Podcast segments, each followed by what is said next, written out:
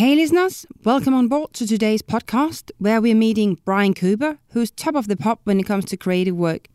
He's crossed paths with some of the most recognised agencies in London, including Mother, Dare, Wieden+Kennedy, McCann, B B H, Ogilvy and Unilever's own in-house agency. Today he's flying solo with his newly started company, Mods and Misfits. Right, let's start the show.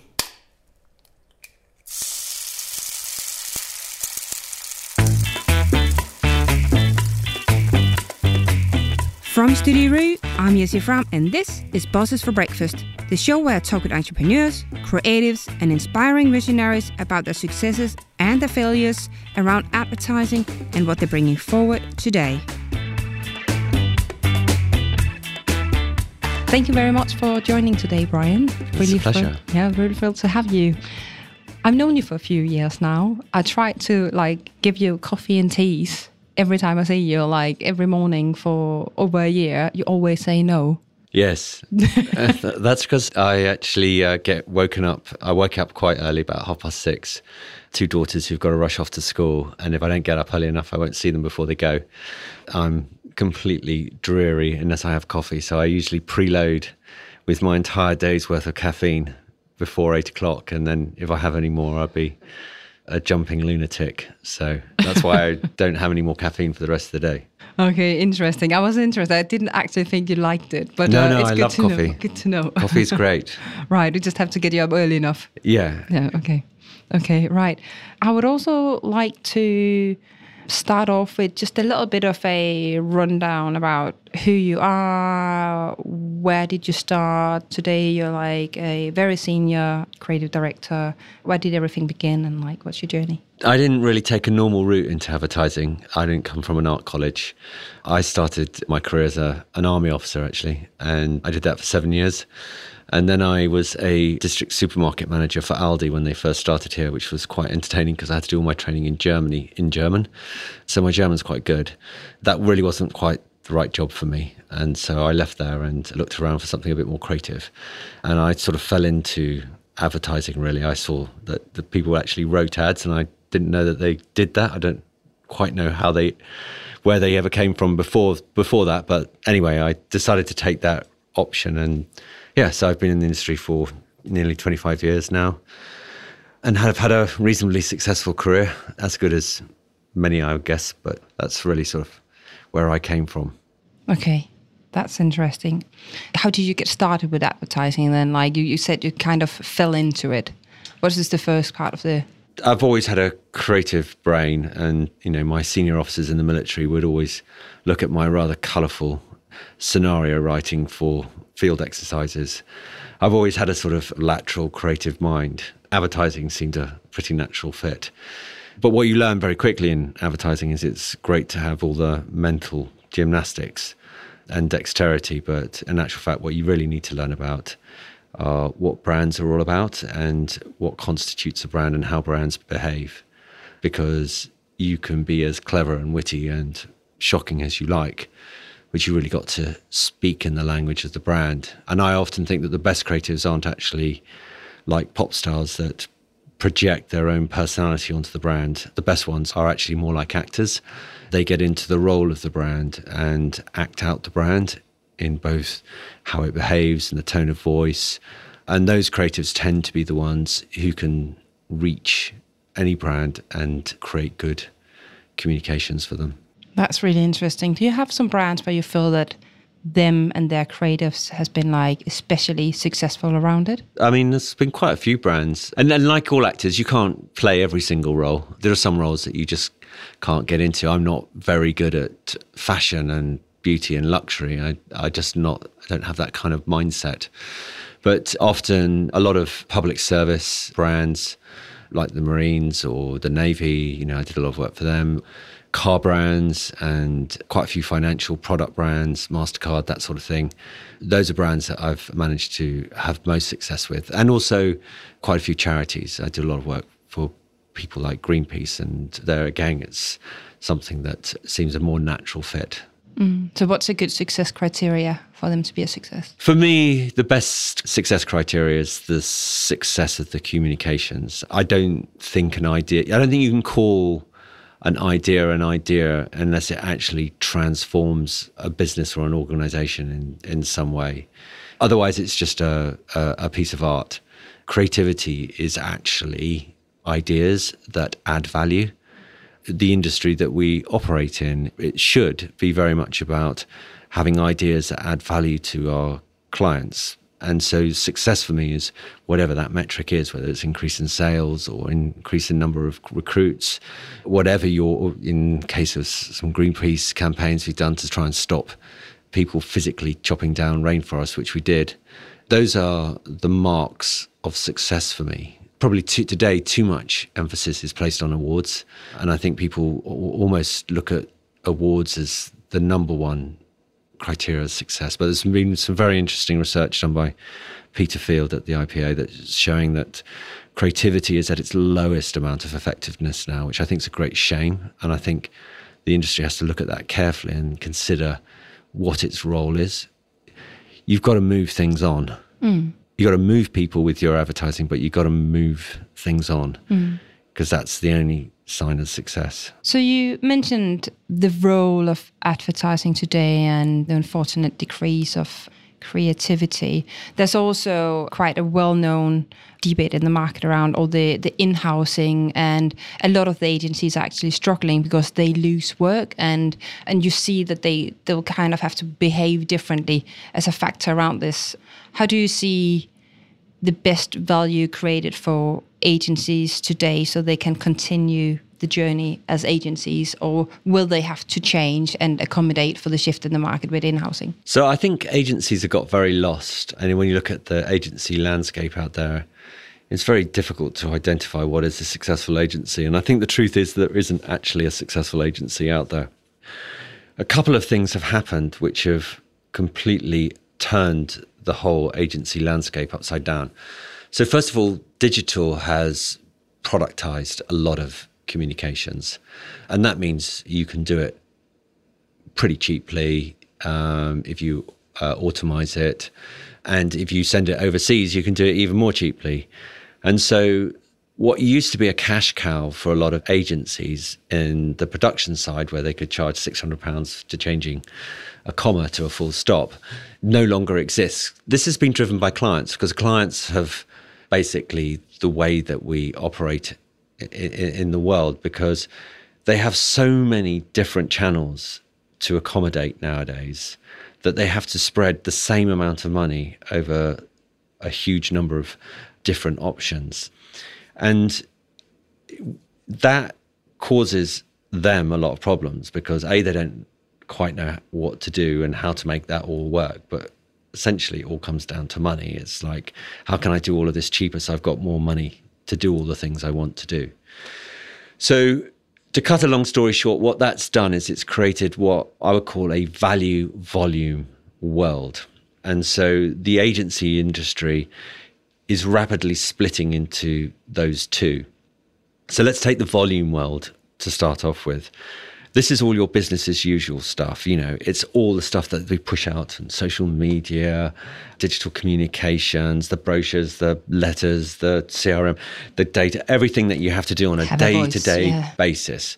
Now, if you're a client and you're a smart client, you might go, you know what? I don't need the world's best creatives to do that. I need good creators, I need good designers, I need good writers, but I could probably source them locally, and I could probably build a functioning unit within my own business to deal with all of that.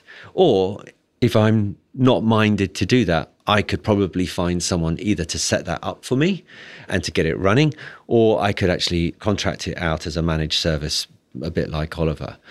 And that will deal with all my volume in a nice way. And it might be that some of the services I can send overseas. Once I get the whole asset management sorted out and everything moving at pace and all really, you know, a well-oiled machine and at the most efficient price, then I can go, I've sorted that out. What money do I have? How much money have I saved? Now, where can I reinvest that money? Lots of clients are doing that. And any client that hasn't done this is probably way behind the curve. But that deals with the volume market.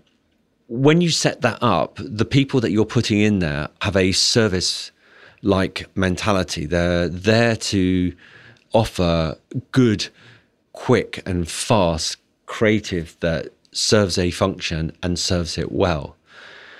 The problem is that those types of agencies aren't very good at doing the bigger thinking because they've not been trained to do that and they've not had years of experience in doing that. And also they probably don't quite have the objectivity of being a little bit distanced from the client to be able to come in and go, you know what, actually, I think looking at your brand from a fresh perspective, you need to do this. So you then sort of move into the value side of the world.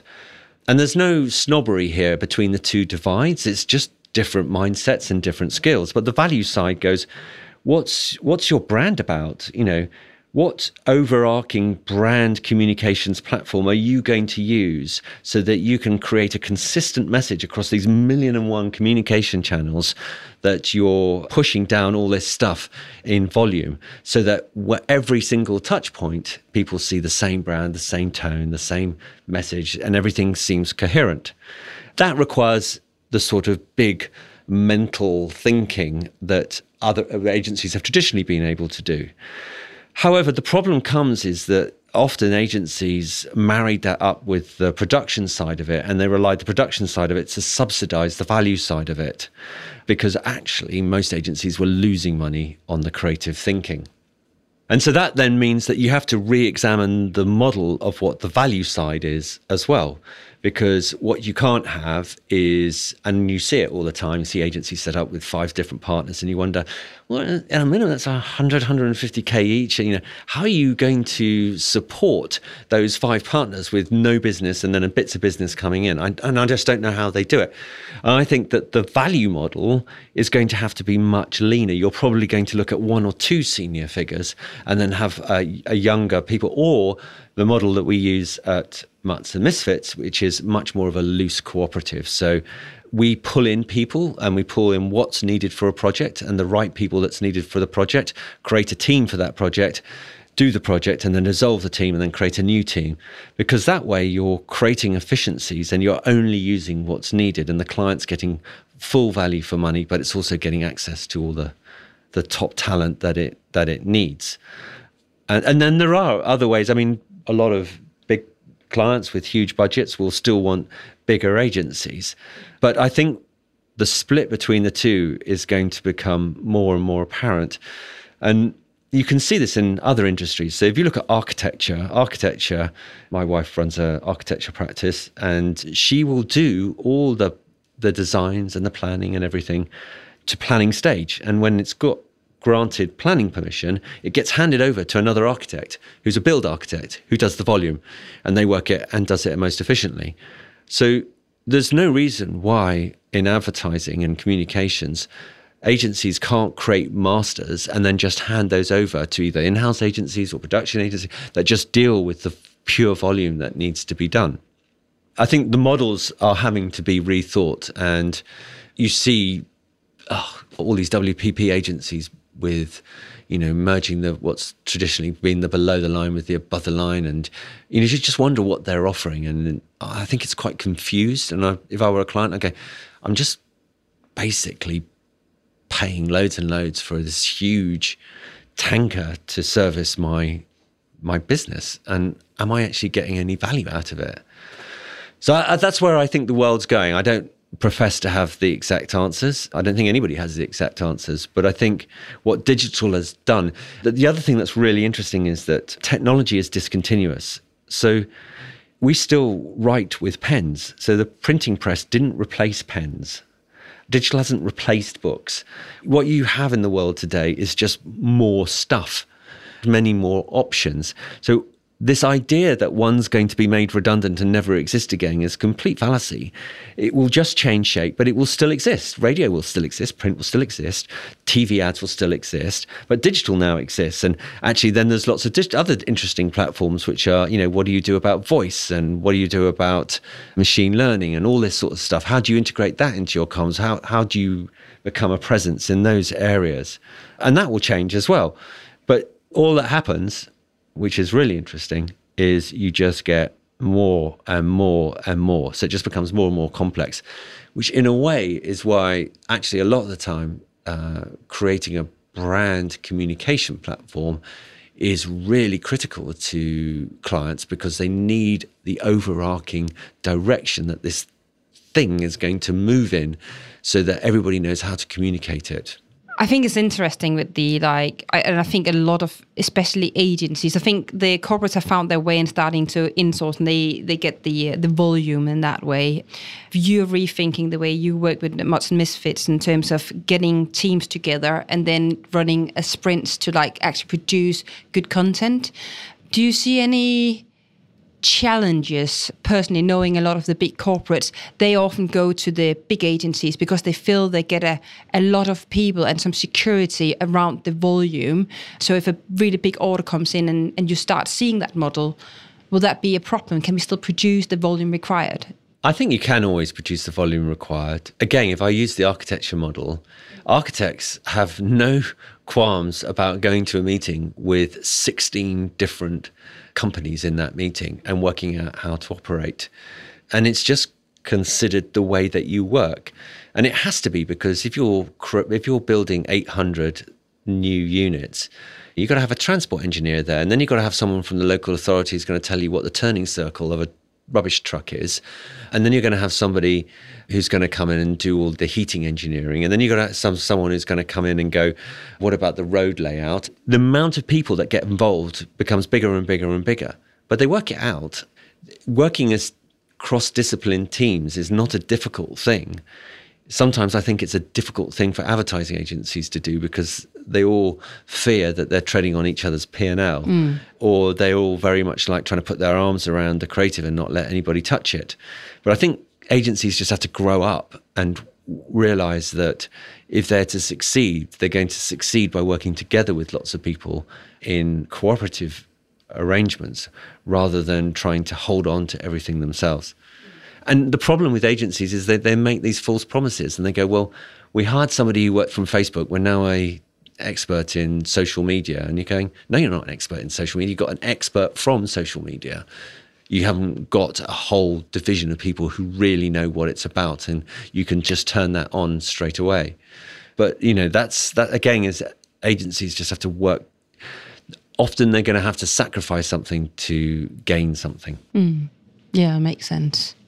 Do you think this will continue on the path that we're on in the future, with the big corporates will continue to insource and they'll get better and better at it? And then, like, will we just lose agencies, or will they manage to reinvent themselves? And do you think there's a form? So very much, again, technology is discontinuous.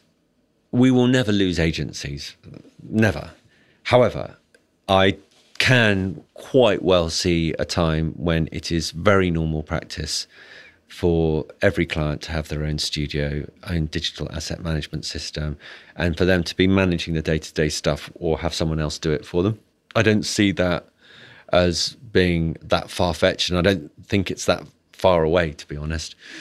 However, there is always going to be a requirement for, um, you know, big, not big ideas, but big creative thinking for, uh, and for an objective look at someone's business, and agencies can provide that. Now, different agencies will, can provide different things. Some can provide brand and identity. Others might be able to provide communications advice about how to structure a campaign and what that campaign, overarching campaign idea could be, and how to pull in the different resources needed to execute it. Others could be much more, well, what are you going to do about Alexa? We we offer a specialism in, you know, creating a voice for Alexa within that, or brand platforms. Lots There'll be lots of specialists, which is great, I think. There'll be lots of people who will try and give you a sort of a full service, but it will be value expertise. The clients, they don't need the volume.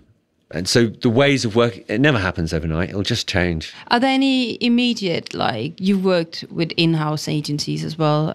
Are there any immediate changes the corporates will need to understand about how we then work with these in-house agencies that doesn't seem intuitive right now, but that they might experience as soon as they start this process, where there's some learnings we already have from the advertising agency, which we will quite quickly see? First of all, you, you've got to know what your parameters are as an as an in-house studio agency, or whatever you want to call it.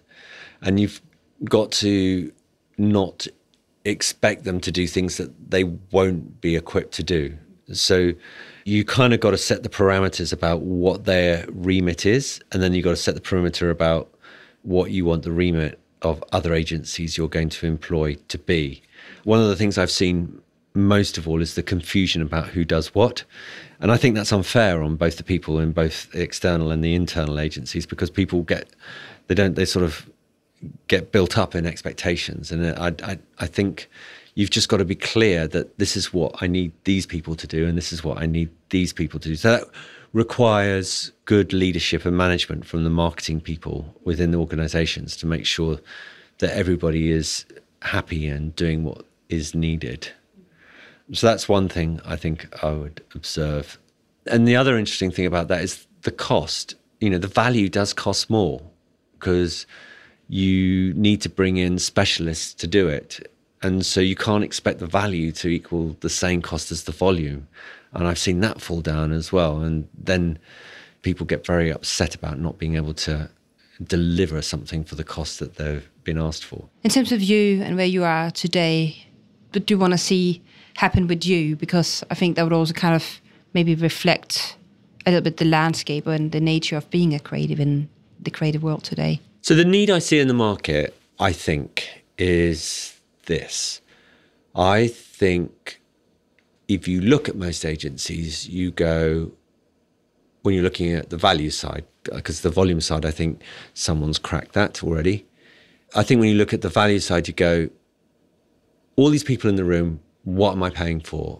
And what you really want, if you're an honest client, what you really want, that is you don't want to be, uh, have smoke blown up your bum, and you don't want to be taken out for dinners all the time, and you don't want to feel that you're coming into this, what I call a lobby horde, you know, coming into this great big lobby and feeling, wow, I've got this big agency behind me. If you get rid of all that seductive side of the advertising industry and look at what your job is, which is, shoo, I've got to deliver some results through marketing here. What you really want is access to brain power.